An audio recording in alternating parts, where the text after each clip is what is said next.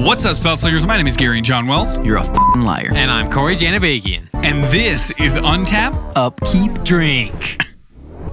Beer Up.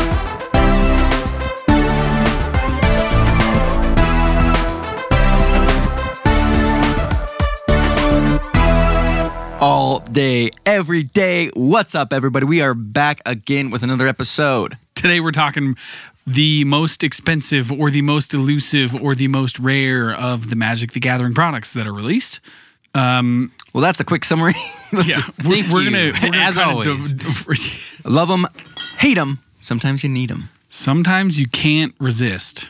So we're kind of here to describe what they are. And discuss Drew's uh, impulsive buying problem. Yeah, but also kind of give you maybe a little bit of a buying map of what is worth it, what is not worth it, why it's worth it, why it's not, and also admit to our own flaws and show you some of the shit we personally have purchased on our own.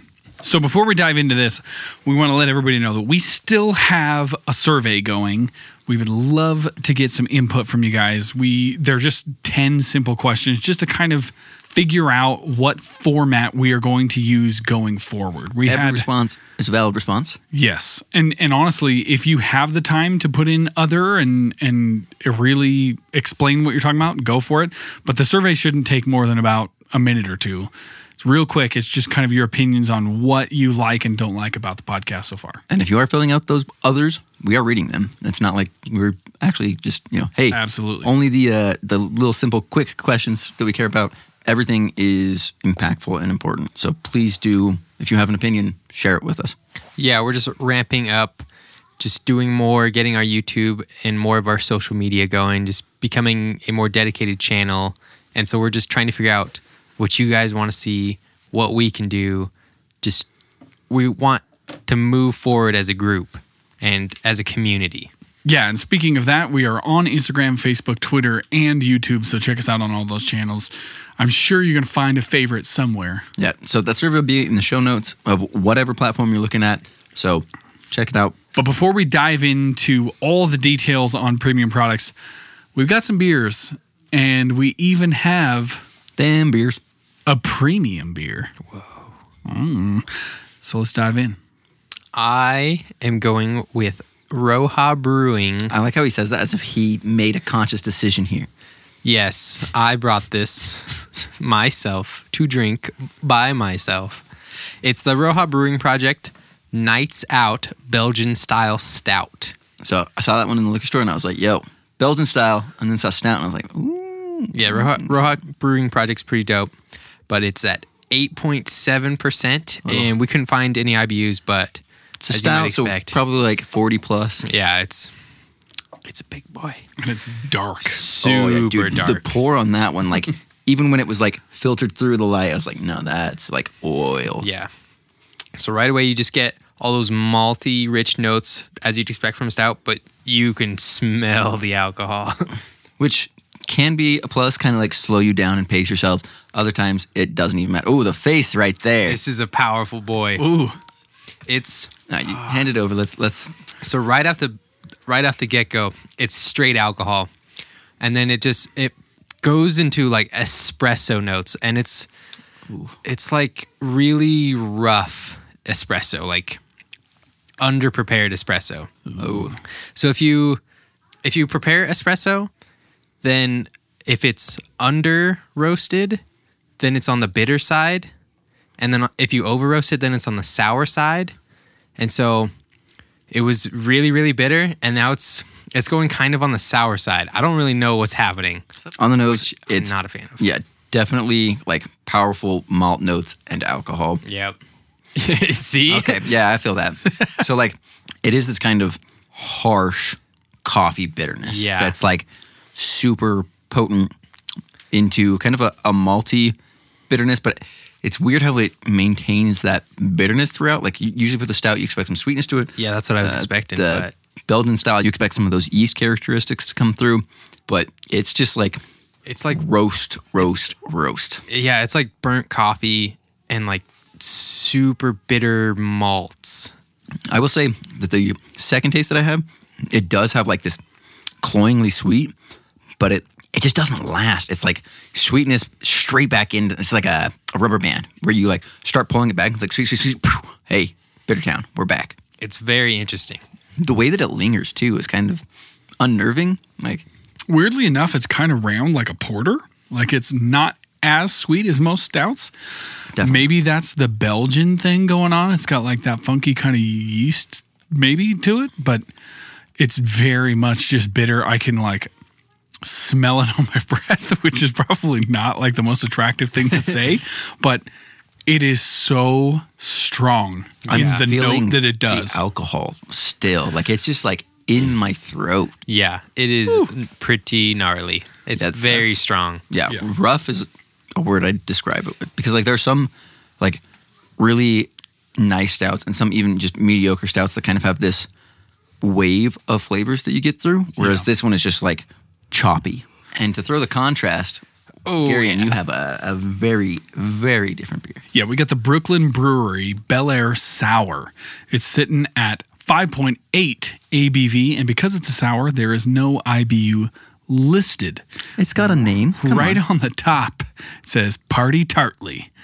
Uh, it sounds like the exact type of thing me and Corey like to put in our mouth. Uh, we fought over it, and he gave it to me like a gentleman. I took one for the team. That is a super good sour. The way that Gary immediately reacted to it, it was So, first and foremost, it is extremely tart, which is exactly what I want in a sour. I will say, going from Gary's reaction to smelling it and tasting it and just grinning to Corey just smelling, Smelling it and immediately just has this like gleeful, childish expression of just like, I'm gonna like this shit. This is this is which fun. probably points to Drew not liking it as much, but holy shit. Yeah, when we first poured them and I took a whiff of this, I said, This smells kind of like an armpit. So I was like, That's how you know it's a good sour. Yeah. And oh, yeah, it's a Oh good my one. God. But it, it- so when you smell that, you get that little bit of funk that kind of does remind you of like BO, quote unquote. But when you taste it, it's nothing like that. It's just tart and fresh. It's not fruity and like you can pick out a fruit, but it's just citrusy like fruit is. Yeah, and it's really smooth. It doesn't have like a harsh bite that a lot of sours do. It doesn't have that acetic acid that I know Drew hates, but it has like two distinct smells. It- it's one of which smell. which is like funk, and then another which is acidic. Tastes bland to me. Like It- It's a I think- generic sour, I Yeah. think. yeah, like it's not like super potent or anything. It's just kind of Sour. it's just there. like it has a nice finish. It's got a nice body to it, but it doesn't really have anything that I could like nail down as like this is what it is. It's just like I don't know. I think Party Tartly is kind of a good name for it or a good like description of it because I feel like this is a sour that you could have. It's like the American generics version of sours. yeah, it's just a sessionable sour. Yeah. Yeah, and I think, Gary, like how you're saying, we usually get a lot of like uh, fruity sours or flavored sours. And so you can immediately tell what those are trying to do, but this is just a, a sour. Yeah, it's beer, just so- a beer that has been sour. Yeah, so if you just picture just a normal ass, dope ass, delicious beer, and then just make it sour. it That's sour. exactly what this It's is. so good. Oh, what are you drinking, Drew? Summer beer. So I got one that has a legacy here. Ooh. So we've got the Yuengling traditional lager, the original amber beer. So Yuengling is America's oldest brewery. This has been around for 100 plus years. Like this is one that really does have a story to it. Um, so I'll just read their description here. Famous for its rich amber color and medium bodied flavor with roasted caramel malt for a subtle sweetness and combination of cluster and cascade hops. This true original delivers a well balanced taste with very distinct character. Born from a historic recipe that was resurrected in 1987, the Yuengling traditional lager is a true classic. So it sits at 4.5% ABV, which means that Utah can now sell it in grocery stores Nice. Yeah. if they, you know, want to ship it this far. I think it's from Maryland or something like that. I think Pennsylvania is what it said. Ooh. Uh, I will say my coworker is the one who uh, provided this for us here. Uh, she heard that we had a beer podcast and she was like, yo, this is my favorite beer. It's What's her super name? clean and crisp. Katie. Thank you, So, Katie. Shout out to Katie. Uh, shout out to her family. It's good shit. So, ooh, on the nose, it's like a super clean amber lager. Like, I like those. like there's nothing to like bring it down. It's got like these malty sweet notes to it. Honestly, if you took American generics and you added more of a body to them, that's kind of what this is like. It's like it does have that kind of sweetness that you get out of uh, generics, but it has just more going on to it. There's a little bit of hop that you get out of it. Uh, not quite the the pininess, but it adds to that super crisp finish. And then it's just like I feel like it's just a more well bodied amber lager that you get. Like I definitely see this as like an anytime beer. This is this would be like the equivalent to Land Shark. You know, where like you can drink it words? at any time. Yeah, it's a beautiful golden amber Yeah. color. It smells really, really sweet. Yeah. That's really good. It's just malt. It's just straight up like Oh, a malty golden beer. And then it has just like a light, hot, crisp Very light, finish. yeah. This is solid. Like that's kind of what you want. If somebody describes a beer, this is more what I want rather than like the generic, slightly malty, tiny, you know, hint of bitter. It's like more malt forward, a really clean. Yeah, that em- Solid it body and embraces malts 100%, and it, it tastes like a German beer in the best way. Yeah, it's like if you were to take a German beer and you were to take out some of the yeasty notes out of it, this is what you'd get. Like, and that's Yeah, that's a really A good pretty- lager. big compliment, I think. Now, the three of these beers are, you know, standard delicious beers. I I think all three of them are good. However, none of them are necessarily special, right? I mean, coming from the oldest brewery in America, that's a pretty damn special. It's beer. special, but you'd buy a sixer of that, no problem. You wouldn't That's think probably twice. their most like made beer. yeah, it's- Yeah, arguably It's so. it's rated at common. that's a common. It's a com- maybe mythic uncommon. maybe a, maybe an uncommon. It is a mythic. But we have a mythic rare here today to go along with our. I like how all the people who and just are here for the beer are just like, what the fuck are they talking about? What is a mythic rare beer? So Uh, we have another one of the Game of Thrones Royal Reserve Collection. This is the Queen of the Seven Kingdoms. It is a sour blonde ale blend. I'll be honest with you. Before we start, Cersei is probably everybody's least favorite, but I think this is my favorite of the Game of Thrones beers. Haven't had it yet, but I smelled it, and I'm excited. So the description that we get from some of the beer review sites just describes it as a blend of sour ale and Belgian style blonde ales. So again, this is from Omegang. So this is a brewery that we've had, we enjoy. Uh, we come back to just for their normal beers, and so we're going to dive into another one of the Game of Thrones Royal Reserve Collection. You guys, So on the nose, you get a lot of the kind of Belgian ale, like Funky like a Belgian blonde, a little bit of funk, but still has those lager notes to it. First taste, it's lightly sour. Again, you get a lot of the Belgian blonde characteristics, where it is some malt, it is some of the yeast, kind of a little bit of funk going on to it, but it's a really well developed and honestly well blended beer, considering that you're taking a, a soured ale and a Belgian blonde and mixing those together. Like this is significantly better than the Daenerys beer. yeah, this is way better because that one it was a stout and a cherry It- beer. yeah, it was a porter and Oh, uh, a Kriek tart, yeah, and uh, Kriek the- tart cherry beer. it just the cherry was just overpowered. But this one is like you said, Drew, just a perfect balance. You get one beer and then you just get go right into the next beer and just ends with a little bit of sour notes. But it's not just like one beer and the next. It's like you do taste the sour. Yeah, it's and it like- like blends Yeah, into the the, in Belgian. between is like with the special spot where Yeah. it's like, oh man, yeah, it's like they're doing having something like crazy here. A black and tan or a bumblebee or something like that, where it is two beers that you're mixed together, but you go from one down into the other, and it's really that sweet spot that you get in between Middle, those. yeah. That's like what you're chasing, and it only lasts for just a little bit, and then it goes into the other one, but it fades really nicely with the Belgian. yeah, it's super smooth. yeah, I'm into it, guys. This is this is the one. Uh, I like how Corey and I are trying to write a poem here, and Gary, Gary's it's been really good, drinking it. Yeah. yeah, I like that. Uh, it's tart. It's also um, This is one of the better Belgian beers I think we've had, and that's yeah, saying it's, a fair it's bit. funky, but it's not like obtrusively so. Agreed. And I think maybe that's hidden by some of the tartness, but it's just clean and clear. A little bit of tart, a little bit of funk. Mayhaps we have found beer of the show. Maybe. I mean, I'm a big fan of this sour. promo. Oh, that's a really good way to look at it. yeah.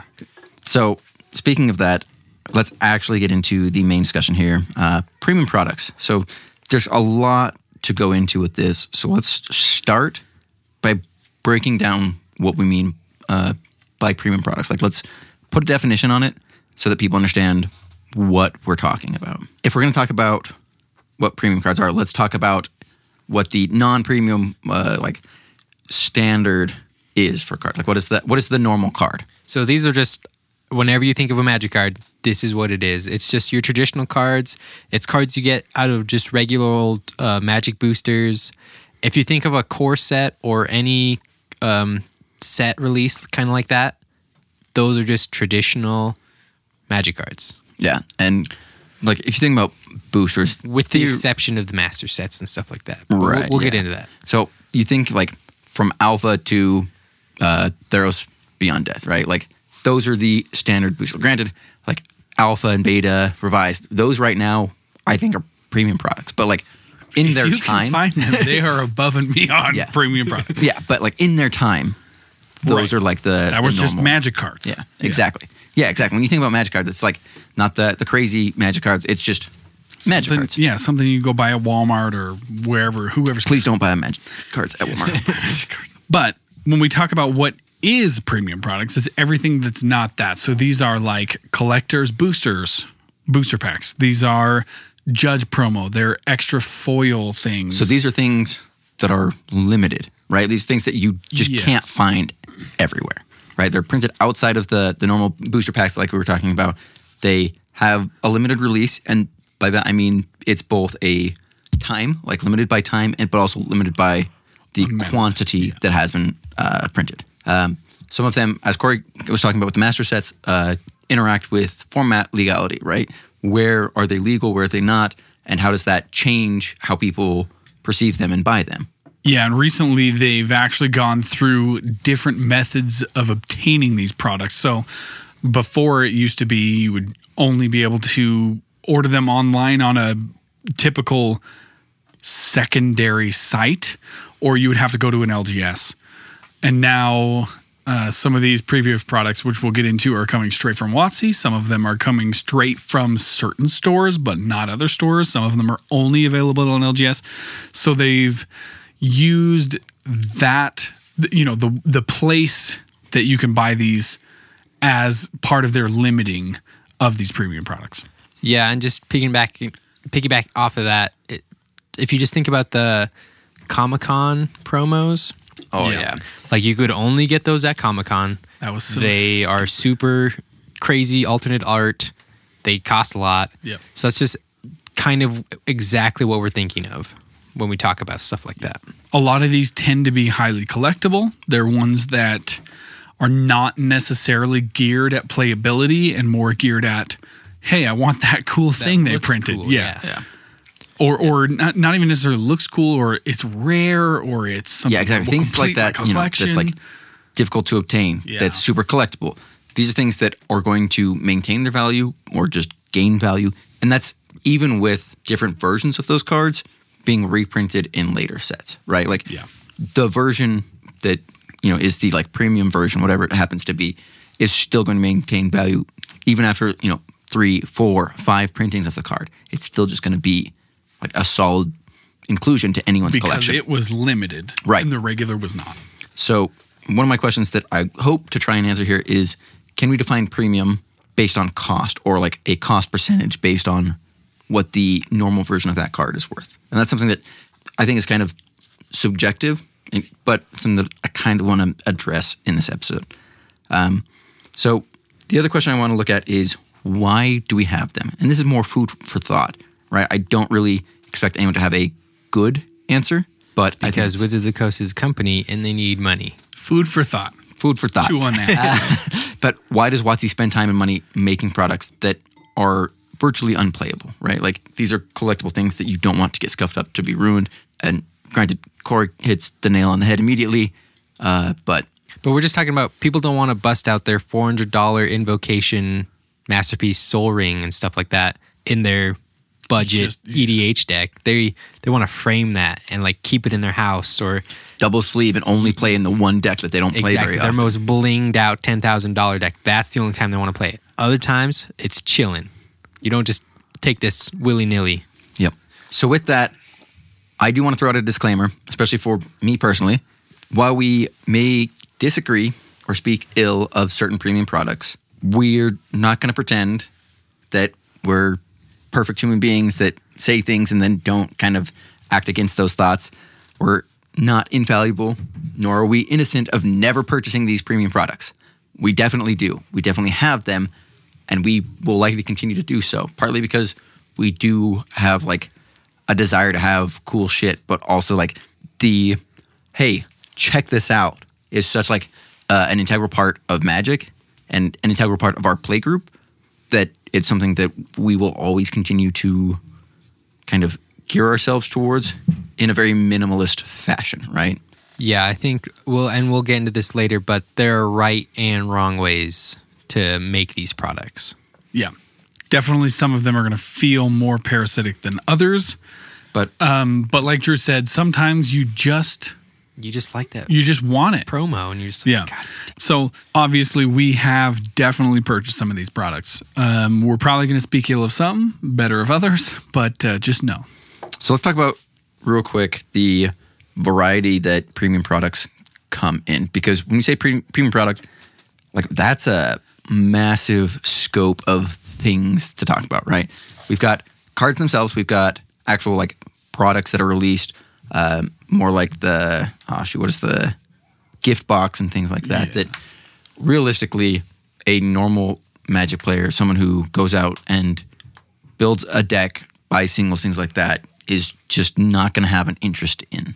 So, not all of them are predatory, right? Like, starter decks are a decent, or at least were a decent product to get new people into it, right? The starter decks that like Card Kingdom stuff have that really are directed at trying to help, uh, like, the average player or like the entrenched player get their friends into the game, right? You're not using those products and you're not like you're not buying those products as like I'm trying to get like the one thing that's difficult to get. You're getting it. the chase card or whatever. Yeah, exactly. Um, foils. I mean, everybody loves foils. The reason why they make foils is because, especially with the new foiling process, like they accent cards really nicely in a way that makes it more collectible. But that comes in normal packs. You're gonna open those packs. You know, you're gonna have access to the in like a normal fashion. Dual decks again, like that's something that while it is you know a more of a premium product, it does help to teach new players. It like builds you. It provides a pre-built deck that immediately out of the package, you've got two decks that can play against each other. You can actually play the game of Magic just with that.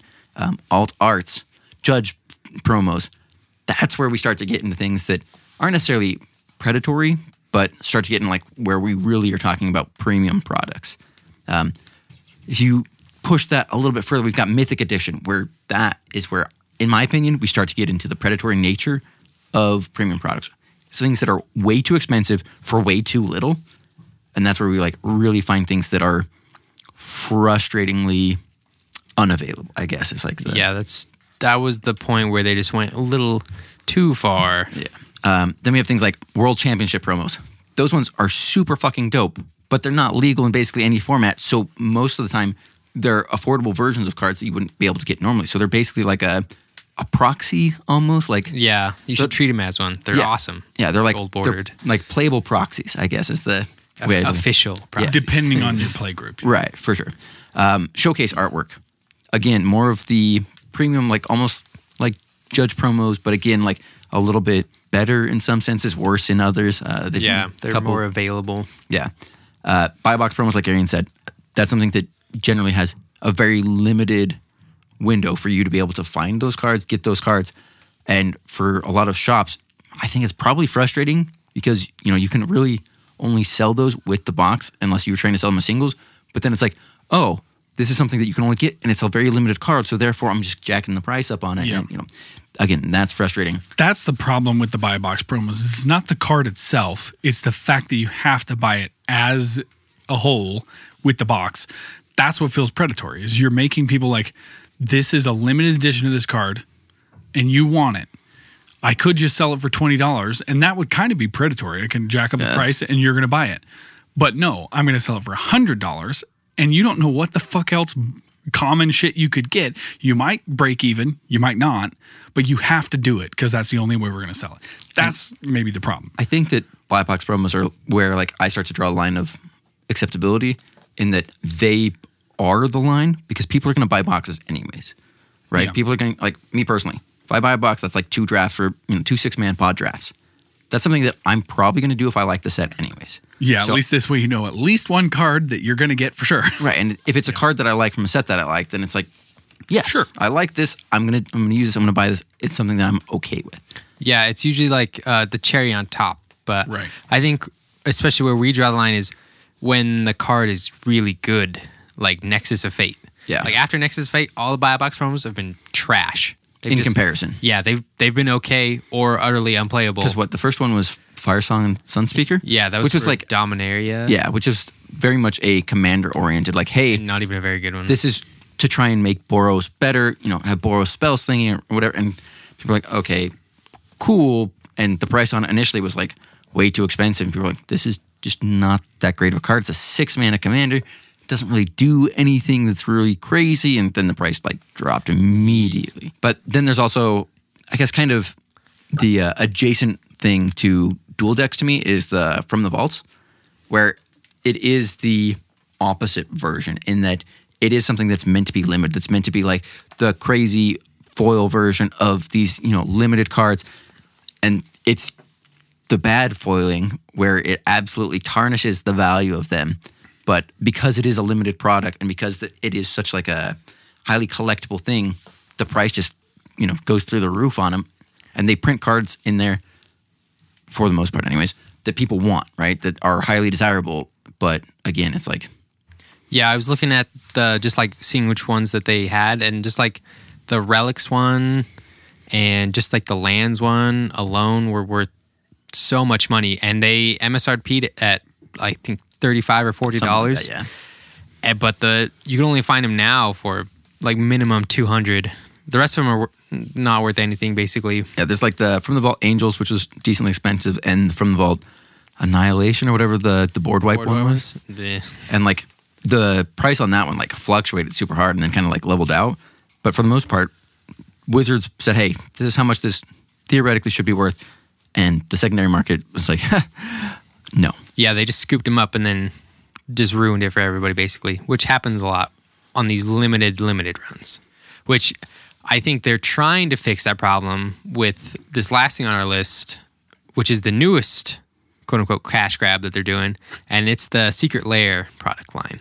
Yeah, and that one, I think, is one that we'll have to talk about towards the end of the episode, just because I think that it is both a cash grab from WotC, but it's also a means of providing a premium product to players at a mostly affordable rate. It's just they're doing it in such a shitty way of just like having a time gated event Yeah. like this is something that I talked about before, where you expect this out of a video game or something like that, where it's like, hey, you know, you got 12 hours for double XP or something like log that. Log on now, bro. And now it's like, hey, you got 24 hours to buy this one thing that if you don't get at this price, it's going to be at least double this price. WotC has this last year omitted MSRP on products. Yeah. So LGSs have to kind of figure out do I charge what I paid for? What is the profit margin I need for this to be successful? Like they have to ask these questions that previously the public knew about. And that allows them to sell them at a price that becomes, I guess, appropriate for the product based on what public knowledge is. And now it's like, we don't know what you got that for, right? WotC makes those cards for 87 cents a piece, and then you're selling them those six cards for 40 bucks? But with the secret lair, f- for instance, a lot of players are upset about the fact that there's a limited time to have things, and yet somehow everybody has them. Right. So that there's like this dichotomy of what players care about, like the price. Oh, this thing costs too much and it's so rare. Or, oh, this thing isn't special. Like, why would I pay for it? You know what I mean? And I think Secret Lair is trying to bridge that gap. Whether or not it's doing that, we'll, you know, only time will tell. But you hear from Magic players all the time, new and and entrenched, that oh, this thing was way too much. I don't know if I can spend that much money on it. Or another product comes out and they're like, oh, well, they released that everywhere, so I don't want it because it's not special. You can't have both. So we always kind of run into that situation where it's either really rare and special, it's probably going to cost a lot, or you're going to get it for a cheaper rate. More people are going to have it, and it's going to be quote unquote less special. So I think Secret Lair is holding in the price and technically giving out an unlimited amount, but only for 24 hours. Yeah, Gary, and I think you hit it just right on the head where you listed the good and the bad. It's like you said, everyone can get it, but only at this time. Yeah. If it works. and it's different than, say, for instance, the uh, San Diego Comic Con promos. Like, you either have to be there and buy them, or you have to buy them for double or triple, or you're at the mercy of anybody selling them. Yeah, you're at the because mercy you of the secondary can't get those anywhere else. Exactly. And if you were there, you're buying those suckers up. It doesn't really matter how much they are because whether or not they're the most powerful or most eh, crazy artwork or whatever, that's about as limited as you can get in Magic. And so you know that any copy you buy that's not for you will sell for more. Oh, whether absolutely. it's 10% or 500%, you're going to resell it. So unfortunately, that's where you get I don't want to call them predators because it's like the stock market. These people are business people they're trying to make money, and that's a good way to do it. But it it takes out the layperson like you and I who just want to fucking play Magic from ever getting those types of products. Yeah, it's just a different side of magic that It's the a lot of us side. aren't into. Like a lot of us just want to play magic and just find cool cards and play cool cards. Yeah. And then a lot of us just want to buy cards and sell cards, and that's totally fine. Yeah, it's weird though that my opinion for something like San Diego Comic Con, Planeswalkers that they, they sell is vastly, vastly different to something like Mythic Edition. And I think that's a, a point that I'm going to hold on to just because I see how the varying levels of beers that we have here. Some of them a little bit lower than others. So let's get back into those. Corey, I want you to start out because you and I have, only one beer that I think is low tier, and it's Corey's beer. which is weird because you're the only one of us that said it was good. I mean, I like it, but it's definitely not these other three. I want to like it. Yeah. it's just it's so strong in all like the wrong ways. Abrasive. Yeah, it, it really is. Like it's just hard to drink, and That's the especially because Roja? I don't really like stouts. Yeah, true. but even Drew doesn't like it. Yeah, I mean that's, That's saying, saying something. yeah, The thing is is that like I can feel my face making like a disgusted face that I'm not like I'm trying to enjoy it and as soon as I taste it like my whole face is just like no you don't like it this is gross yeah. I don't know if it's just because it's eight point seven percent, or the, they just did something weird, but it is just so strong. you know what's weird is that I wish this was a bit smoky because I think that that would Mellow add out, yeah. yeah. a little bit of that kind of extra flavor that this thing needs because it's just overpoweringly roasty and it's not a good roast it's a bitterness to it that just sits on my tongue forever yeah, it's And, like, like it's leaning on the burnt side of roasty. Like Yeah. they just held the malts in too long, and that's it's really a one note kind of beer. yeah and I feel like I think that's the biggest thing is that it's the one note. You get that note, and if you don't like that note, tough shit. Have That's what you the get. Whole beer left. yeah because like Learn to like it. initially I was wondering if it was more like scorched chocolate or something like that. But the more you talked about the coffee, like burnt coffee, is Yeah. is the correct flavor profile. I still like it. I took a drink and I liked it. It's not as good as these other beers, but it is definitely 20 to 24 hour coffee. It's coffee that sat in the pot for a while and and lost a lot of And water like, and condensed. I just need coffee right now. yeah, Let's go. It's work diner coffee. It's diner coffee that is a day old, but has been on the same warmer the entire yeah, it's time. just just, been- just been getting heated. It's it's the coffee that people often refer to as sludge, yeah. but it is sweet. I'll give it that. It's It got has- some sweetness. but that's right at the very beginning. But it whole- doesn't do anything. Holy shit! It. I couldn't drink more than one can of this, and drinking the whole can I'm is going to be barely a challenge. one yeah. The- I I don't hate it, but it's definitely not a good beer. And Corey it's just reluctantly black as pours out the rest of it. Yeah. That's hard. I mean, Almost really, I said abrasive as a joke, but it is abrasive. I think there are dudes who um, drink this kind of coffee on the regular that are could Oh, yeah, chow you that like- down. If you They're like fine. black coffee or old coffee, you should definitely check this one out. yeah. I prefer black coffee. I love espressos and americanos, and that just it's too puts much. me off. Yeah, it's it's hard. On the other hand, Yeah, Gary, let's go to something good. The Brooklyn Bel Air Sour. the, the party tartly. A pretty little can. Oh, yeah, just it's adorable. light Can blue, so good. pink. It's so cute. Looks like a, a child's playroom. This one's delicious. I, I'm a big fan of this one. Unlike the Game of Thrones Queen, Whoa, whoa, whoa! You leave that one out of this. That is Well- not part of this discussion. well, yet. unlike the Queen No, of the Seven. Kingdoms. you get out of here. it is primarily tart. So instead of getting that kind of beer funk flavor, And yet he continues. full on, you got the tart. Then you got a little, little, little bit of uh, malty kind of kind of beer flavor. There's no hops, right? You can't taste them.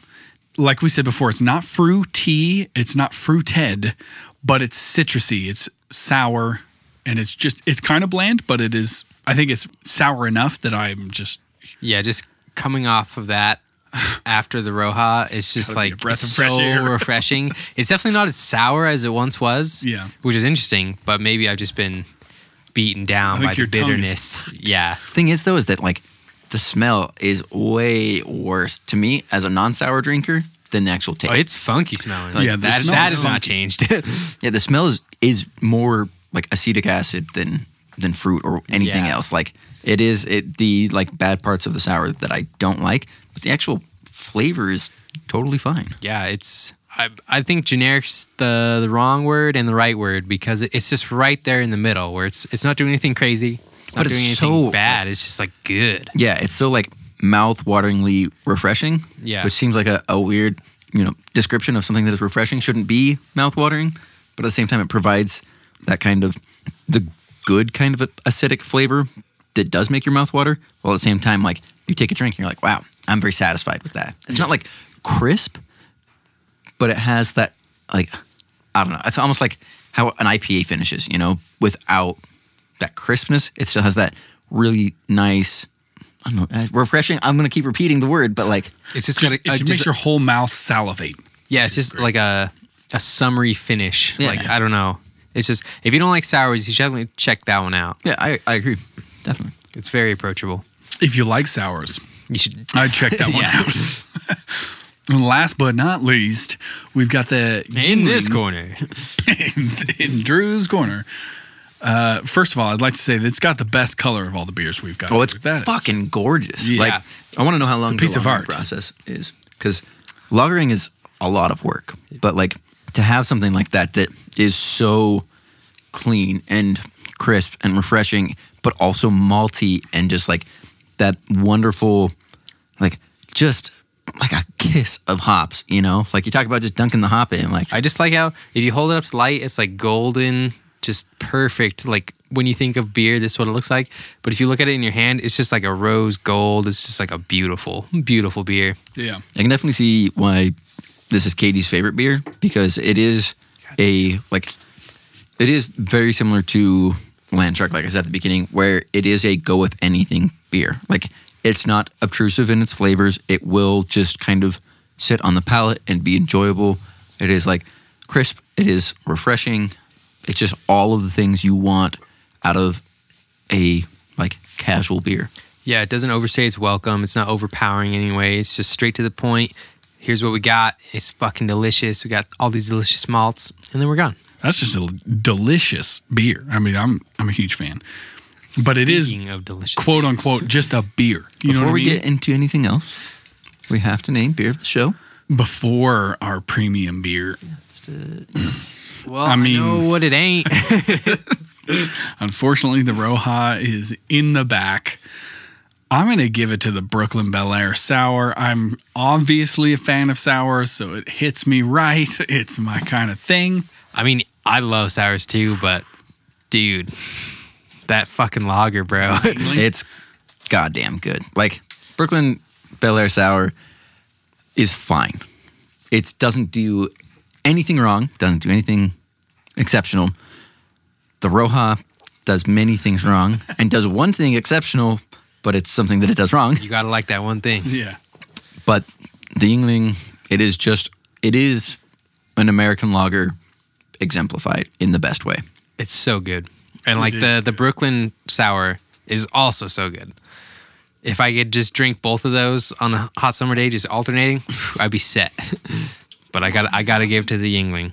But we do have a premium product here, quote unquote. Judge promo. We've got the sour blonde ale blend, the queen of the seven kingdoms, a Belgian blonde mixed with a nice sour ale.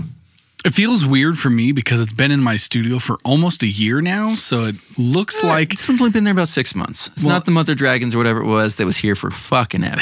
yeah, it's it's like it doesn't feel like a premium thing to me. It's just so ordinary now, but it literally fits the exact description that we've given to a premium product because it was more money than normal.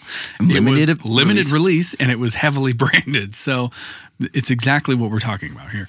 Uh, how do you guys feel about it? I'm pretty keen on it, actually. Like Yeah. compared to the Mother Dragons, which I feel like we all had a kind of pretty big expectancy for how good it was going to be.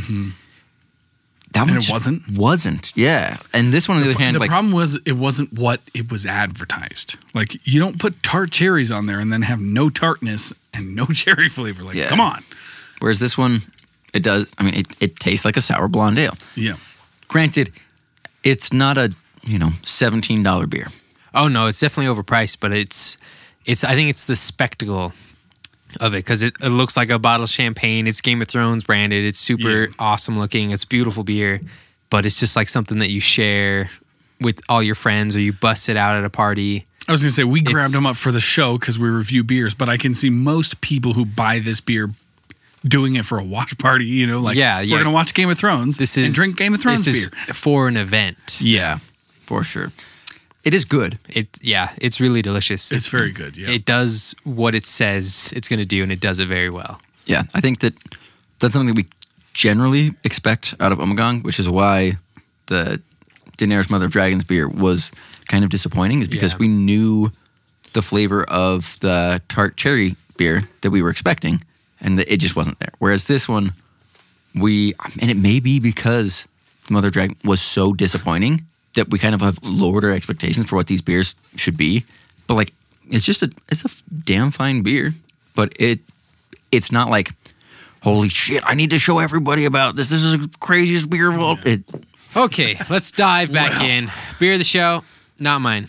we're no longer talking Forget about beers. beers. I don't want to look at it anymore. so the gift box is something that I think is the definition of predatory products, right? Because it is specifically because of its naming. Right. It is dependent on people who know people in their family, in their circle, or whatever, that play magic. And so it's like, oh, there's a gift box for people like that. Yeah, So it's predatory feel- on ignorant shoppers. And specifically the one that was released for Eldraine, just because of the time of year, was predatory on Literally ignorant on Christmas. Christmas. shoppers, Yeah. right? Like, I know somebody in my life that likes magic, so I'm going to get them a Christmas present that is of their hobby, is of their, you know, pastime that they Let me look up Magic the Gathering Christmas gift. This is the first thing that shows up. Yeah. You know, And so to me, that's the epitome of predatory products. And from there, we can, you know, talk about less predatory, but still other premium products that have been pushed too far. Yeah, I think if you just look at it like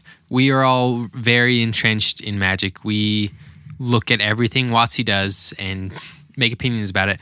But if it affects the moms and dads out there, that's how you know it's predatory. When when they trick them into buying shit, that's when you know they went too far. Yeah, I can just imagine like a grandma. Oh, you like magic, so I bought, you know, just like, oh, thanks, grandma. That's, I mean, you, you tried, and I appreciate that, and I love you. But, but this is trash. This is not worth your money.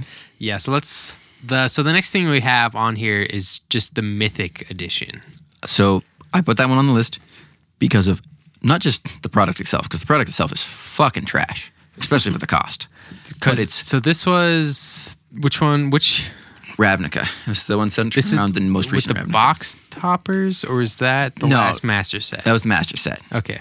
That one I think is still premium, but a little less clusterfuck than what this one was. So with Mythic Edition, they had like the full art planeswalkers, like this premium product, very like obvious. But then they had just a master clusterfuck of the timing that you could order, uh, the amount that you could order, and so many people didn't get the product because the website that they were on. Oh, that was the got one- Absolutely. Yeah, the Fucked. site got crashed and like they sent out all the um Oh, the, The uncut sheets, The uncut right? sheets that wound up fucked in the mail, anyways. And so it's like they have this premium product in and of itself, right? Overcosted, not legitimately not worth the, the paper it was printed on as far as like the overprinting of said product. Oh, yeah, Then the- ordering the product. It was like full art versions, was like three dollar planeswalkers. Like well, a couple of them were, you know, yeah, and then, uh, there was Teferi and Nicol Bolas and stuff Wow. like that. And then so beyond that, it was like a 240 product for a booster box, basically, right? And then after that, you also have the problem with the shipping and billing and site crashing. And then in order to make up for that, their apology was, "Oh, you ordered this, you didn't get this. Maybe you did get this. We don't actually know. So we're going to send out the full foil uncut sheets. I think it was for the foil sheets. Maybe it was just uncut, Yeah. whatever it was, which is supposed to be a premium product in and of itself that they barely like give out at all. Like these yeah, are things. those are supposed to be extremely rare. yeah, and so they're supposed to be something that is incredibly valuable and incredibly collectible. And then they send it out to tens of thousands of people, just dropping the worth and the collectability of that down the fucking trash. Yeah, if you had got it, selling it, I was gonna say if you had got it pristine condition, still worthless. But it, like there were so many of them that were miscut or misshipped and all wrinkled and ripped. Yeah, I think my favorite one was the one that just had like a slash down the side, and you're like, oh man, that thing's gonna be completely fucked. And then on the inside, the like they they unrolled it and like the back side of it was still like pristine. I'm like, holy shit, how did that not get fucked? And then when they unrolled it, like halfway through, the cards themselves were like peeling apart so that Oh, the face of the cards and the back of the cards were completely different thing. I was just like, no, no, no, no, no. on one of the command zone episodes uh, jimmy ordered one and then he got the the sheet and i think he said that he it shipped in the mail and he just left it like he it's it was unopened like he didn't even care about it once he finally got it Yeah. yeah he's just like oh yeah it's that thing that i wasn't supposed to get like that's It's how worthless. that's how worthless it was Yeah. Yeah. I mean, that kind of speaks volumes about it, right? Like, Yeah. someone who is as entrenched he's as he's like a figure in the community. I community mean, he was the And- face of magic for like the Kaladesh Oh, yeah. cycle and all. And like, he's yeah. the face of like blinging out your decks. Like Yeah, bling Jimmy's is his man. thing. and he was like, nah, I'll leave it on the doorstep. It's Yeah. fine. And I, I think that whole debacle is actually, I think it's Secret Lair is the, The answer. direct result Yeah. of that. So, talking about Secret Lair the first time when we were on the podcast was talking about how we have uh, Ikoria, Lair of the Behemoths. Yep. So, when you guys were talking about it in our group chat, I thought it was something to deal with Ikoria and that was going to be like much later down the line. And then I missed Bitterblossom, one of my favorite cards of all time, because of that. Because Right. even as someone who is entrenched in magic, there's so much random shit that's going on that you can't follow it all that you just you miss because it's not well advertised. It's not well and intentionally so. But at the same time, somebody like me should have known about that. Period. Oh yeah, I um, I think it might be because of the Mythic Edition because they mess it up so bad that I know me personally I was like I didn't know what it was and I didn't care because it was way too much money for planeswalkers I didn't care about. Yeah. But then after that I was like, yeah, I don't really care about any of this stuff. Yeah. And so I just kept my head down. I don't like Judge promos are awesome, but I'm not gonna buy every single one of them and all that stuff. I do love Judge. And so when they finally pop up, you're like, oh no, no, no, wait, no, those are cool. Damn it, I missed all this stuff. with Mythic Edition, Corey like sort of hinted on it, but the issue with Mythic Edition and part of the issue with Secret Lair isn't a WotC thing. It is 100% a Hasbro thing Oh yeah, Right. because it is a money grab by the parent company to try and just get How do everything. we sell more 40 cent packs. cardboards? Well, Yeah. it's it's how do we sell more of less, right? It's not even just how do we sell more. It's how do we sell more of less, right? They cost the exact same amount to print. Anyone who fucking thinks different, I'm sorry, get your head out of your ass. Like Yeah. they're spending the same amount. The foiling process might take a little bit more, but a couple cents for a fucking piece of cardboard. Anyone who has played certain games that understands that there is a parent company that has the oversight and that has the overreach of a parent company knows the frustration that I'm talking about. yeah, and I think we're all in the same boat. And you might hear this a lot, but it's just vote with your wallet. Yeah. And mm-hmm. support your LGSs, go to pre-releases, buy the things that you want, but you don't feel like you need to buy everything, and definitely don't support them when you know it's a cash grab. Yeah, voting with your wallet is like a surprisingly impactful thing, but also Yep. just like vocalizing your discomfort, your distress, your frustrations is also a very real thing. Like WotC themselves is so entrenched in the Magic community because of spoiler season, because of the people who continue to basically advertise for free for them, both the streamers, the content creators, like uh, ourselves included. Yeah. Like every single episode that we do that we talk about a Magic Gathering, anything is advertising for the game, for the company. And they know it. And so being someone who makes content, being someone who responds to content, to talk about it, to talk about it in your local game store, to vocalize that, that does get up to them and they understand, they know where it is, right? And so by doing so, you do have a voice. Like we kind of joke around about it in in Utah, like being like the the minority of people who are like not part of the uh, Republican Party and like be part of that system. You still can speak with your own votes, right? You do make a difference. Every vote counts. That's not just some like generic bullshit that people say.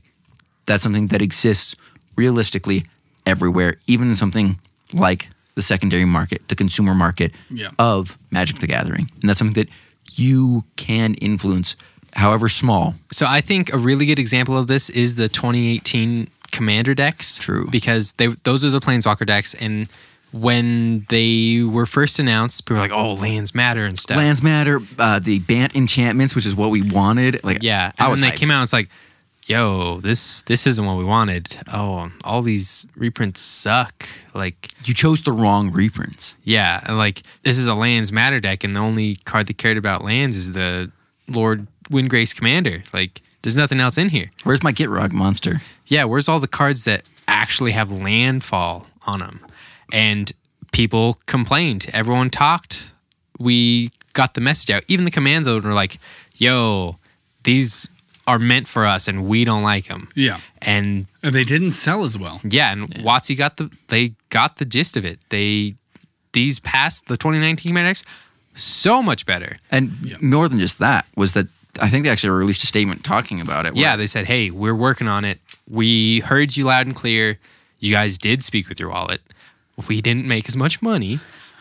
We're fixing that. Yeah. Whether they will or not, we just have to see. But the 2019 products were better. Yeah, Granted, the fact they that missed we- the mark on madness we didn't- because they didn't give me Yeah. a fucking Grixis Madness deck. Yeah. that's all I wanted. they, but we used our voice and our wallets to change what we wanted to change.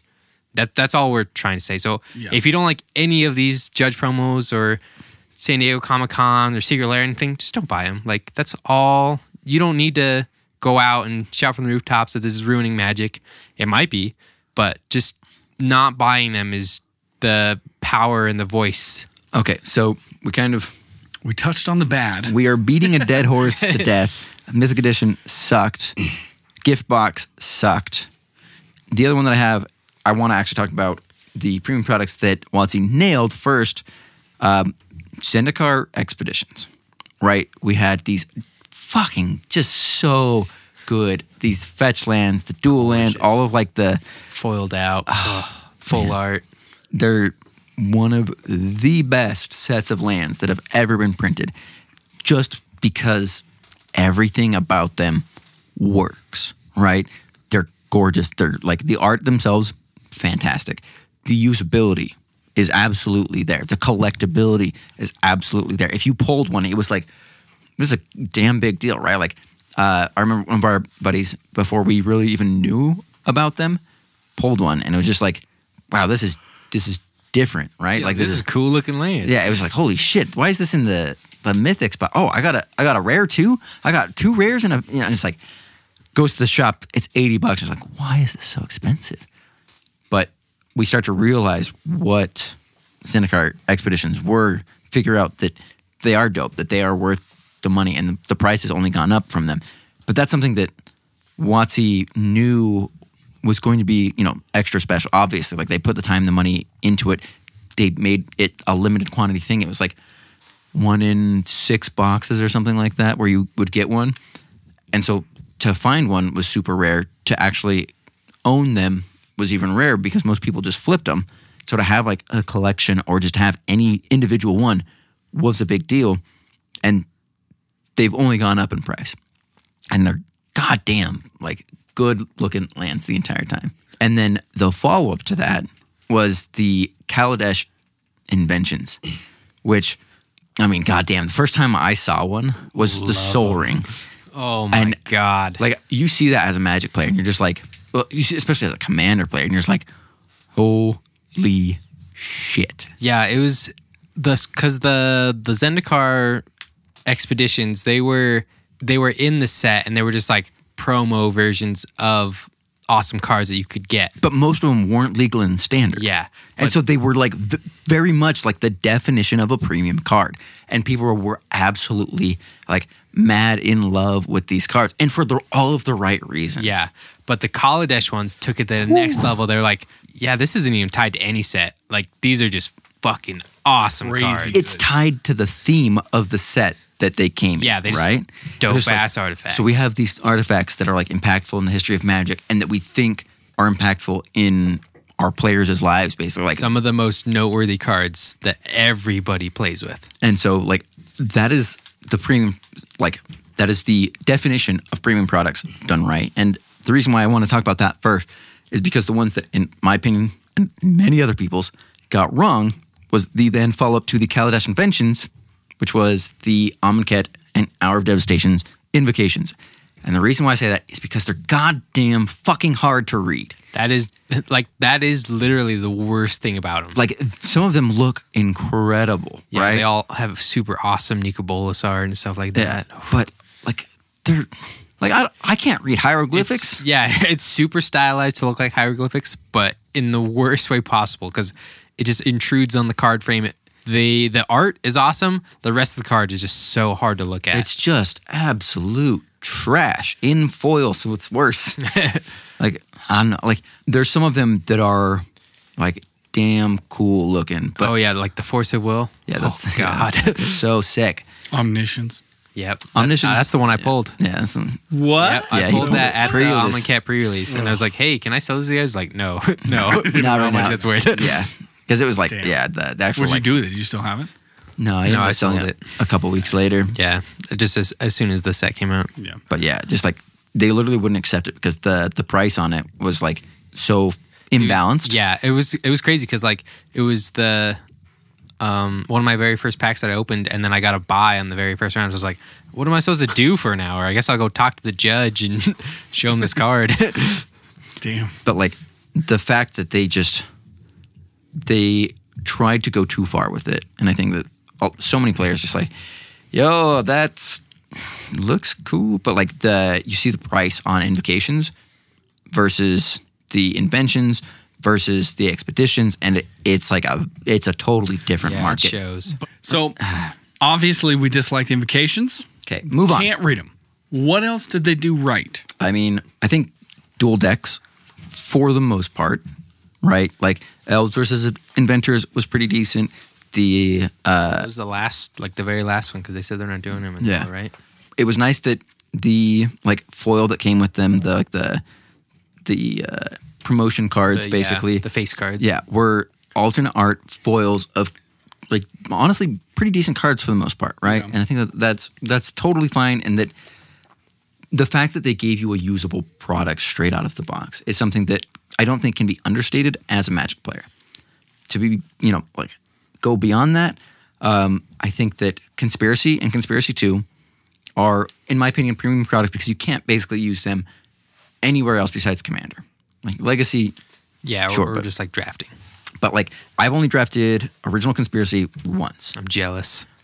It was so much fun because it was an eight man pod that you then split and play a multiplayer game. You don't play multiplayer draft. Like that's just not a thing.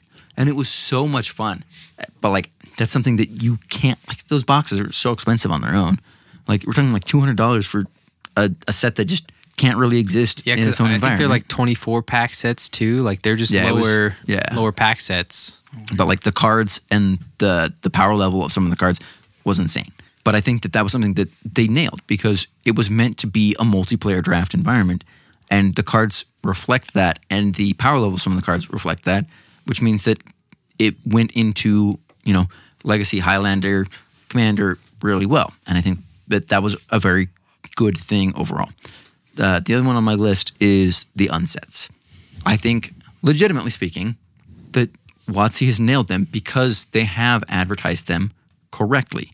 They are the goofy, the weird, the the sets that are not sets. They're not meant to be chase cards that are, you know, the cards that you want to play in your your standard, your legacy, your vintage, your modern, whatever. They're meant to be played in an environment played with other cards of the same variety. And I think that because of that, people have not necessarily tempered their expectations, but they know exactly what they're getting into. And granted, it is a, a limited availability of the cards that you have Yeah. right? I think that Unstable, they did a damn good job with, not just because it was fun and because it was ridiculous, but because they finally provided a window for people who hadn't really gotten into Unglued or Unhinged to have the opportunity to play an unset. And they designed it as a draft set because that is what they wanted out of it, right? It was like a full set, draft set with its own unique mechanics, and they put the time and the money into developing and researching this set. But it was so limited in its availability and its time frame that it was like, this is basically the only time you're going to get to have that. This is what it is. And then they went and released the art for the full art lands. And then it became a chase product. Yeah, all of a sudden they realized, hey, these unsets do make money, but only because people buy the full art lands. Look at that. Thing is, though, is that that more affected the secondary market than actually just the primary market to just Yeah. buy unstable sets. Yeah, I think the only good thing about that is that more LGSs bought boxes so they could sell to people, which means more people can draft it. Yeah.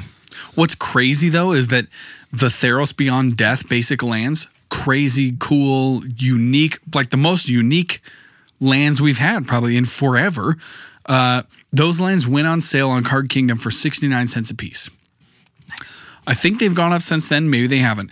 No, the they- they're- full they're art low. lands from the new unset that has not released yet are eight fucking dollars. Are they Whether or not you think they're better or worse, Granted, they are they limited. know But you don't get like ten percent, right? Or 10 per Yeah, box. five foils and five uh, Right. not Right. foils. Honestly, the unsanctioned, I'm a giant proponent against because it feels like a cash grab. Oh, it is. It 100% is. It's the gift it's- box of unsets. Yeah, because they it's I think the unset before the unstable was like 10 years ago and then they saw how well unstable did and just because people cared about the lands they're like, "Yo, let's just do more lands and just half-ass the rest of the set." 'Cause Yeah. it's Yeah. not even a draft set. It's $60 minimum for, For, like like- a two-player game. Yeah. Like no, I'm not buying Well, that. and you can then tell it- just by the way they just like- advertised it. yeah, and it, I think there's 15 new cards. The rest of them are just reprints. Yeah, So the only thing they really cared about, and the only thing that they knew those lands. that would sell, are the lands. That's really all they made it for. All right, guys. So, final thoughts on this episode is whether or not the premium products as a whole are even worth it. Should we buy them? So then the last question I have when it comes to premium products and when it comes to like where do you draw the line? Like for me, part of it is cost, right? But part of it is like a very personal, I guess, idea, not necessarily like any value or anything like that. But it's like, can I use this? Will I use this? Where will I use this? And what is the impact that I have when I use it? And all of those matter, right? Because, like, for me, you look at the Secret Lair products, and there was the multicolored legendaries, right? And for me, don't get me wrong, those cards were cool. Those cards were resellable. Those cards were worth more than the cost of which they were selling them. But they are not something that I would realistically put to use in a way that I would be happy with because I knew that I would only be using them because I bought them at a premium price. So for me, that was not worth it. Yeah, I think, especially being commander players, we sort of had the luxury of just like we can buy a card and just sit on it. Like we can just, even if we pull something and it's not good, it might be good later. But when it comes to buying these promos, I'm in the same boat. It's just practicality. Like if I'm not going to use these cards in a deck, then why do I need to buy them? And that would honestly be the only reason. I think gifts are the only time, and I'm not going to say it, that it's appropriate because, again, for everybody, it's subjective. But for me, that's when it's appropriate to break that line and go, you know what? I'm going to get the more expensive thing that's really flashy and just say, you know what? I only got you one card, but this is a $40 card and you're going to love it. And that's just my personal opinion. I don't I'm not a collector, I'm a player. I play magic. I don't collect magic. I don't have frames of magic cards. And so I don't find like the Elesh Norn is so sick. But I'm never gonna buy it. I'm gonna look at it every time on the internet and go, God, I wish I had one of those. But I'm not gonna spend eighty dollars on it because it's See- just not worth doing it. To me, I wish I had spent the eighty dollars when I had the chance. Would you play it Yes, often? As often as I drew I it, hope not. but it would it would be the The card rest of us hope not. right for yeah right. For like my my token deck right, and it's just like for that deck, it is a green white token deck that I am investing a fair amount of money into, that I know is going to be an expensive deck, that I know is going to be a high power level deck, but it's one that I know that I'm not going to play as often because one you know just like it's not going to be the most fun to play against, but it's like that deck is meant to be a deck that I invest into because I enjoy the cards that are associated with it, because I enjoy playing that strategy. And to me, an $80 card in that deck is worth it because of the card itself, not because of everything else around it, but actually because of the card itself. Well, one of my favorite cards, one of my favorite strategies, one of my favorite decks. Corey, what do you think about premium products? Um, Pick your battles. they are hit or miss. I would like to support the hits when I can, but obviously that's not practical. So, like Drew said, you got to pick your battles. But as PSA, just we talked about slob. Just vote with your wallet. If you like something, try and support it. Even if you don't buy it, just say, "Hey, I really liked what you did there." Just reach out to the community. And then if you don't like something, do the exact same. Like, "Hey, I don't like what you did there. I don't support this." I Your think- opinion matters. Yeah, you might not think it, but everyone's opinion matters. Yeah. And so I think obviously a lot of us have promos and we like these cards. So we do buy them. It's just, it's hard sometimes. And it's in the back of your mind, you do think that this is predatory and you're supporting predatory products, which none of us want to do. So the best thing you can do is just speak with your wallet. And if you see the value in it, it's okay to buy it. We're don't let other people judge you just because Right. of something that you want. Like if you want to bling out your deck, go ahead and bling out your deck. If you don't want to play with that, you want to buy a damaged version because you're trying to save some money. Hell yeah, Hey, we've yeah, all that's been there. me, dude. If you want to place a white bordered Birds of Paradise because it's gross and cheaper than the other ones, fuck yeah, I did buy that. I do think that people need to understand that there is a, a right and wrong way to buy pe- premium products, and that I've been on the wrong side more often than not. And it's not until much later that I understand that.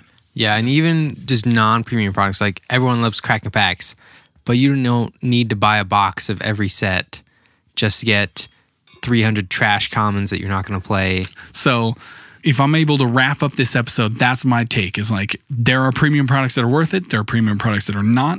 If you will play it, don't feel bad about buying it. If you're not going to play it, think really hard. Are you going to sell that? Will you make your money?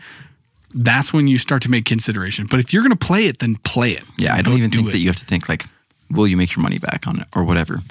Like when you're looking at magic cards, it is a game. It is something that you play. It is something that you like actively collect. It's not like baseball cards where like you know you try and collect a whole set or you're collecting specific things. You have like a reason to collect and to play, and that is the reason, right? Is that you're trying to continually play this wonderful game.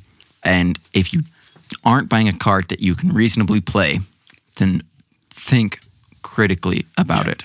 It's not about reselling it, it's about what you're doing with that card. So, ending on that note seems like a bummer. So, instead, we do have a bunch of stuff that we want you to check out on the YouTube channel, which is just some unboxing of some Secret Lair, some signature spell books that's just going to be on in the background. Just, you know, some B roll. But thank you guys for sitting through this exhaustive take on premium products.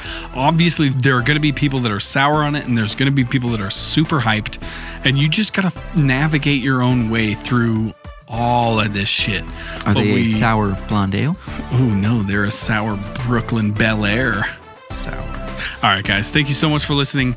As we like to say on this podcast, Have fun. And your opinion matters.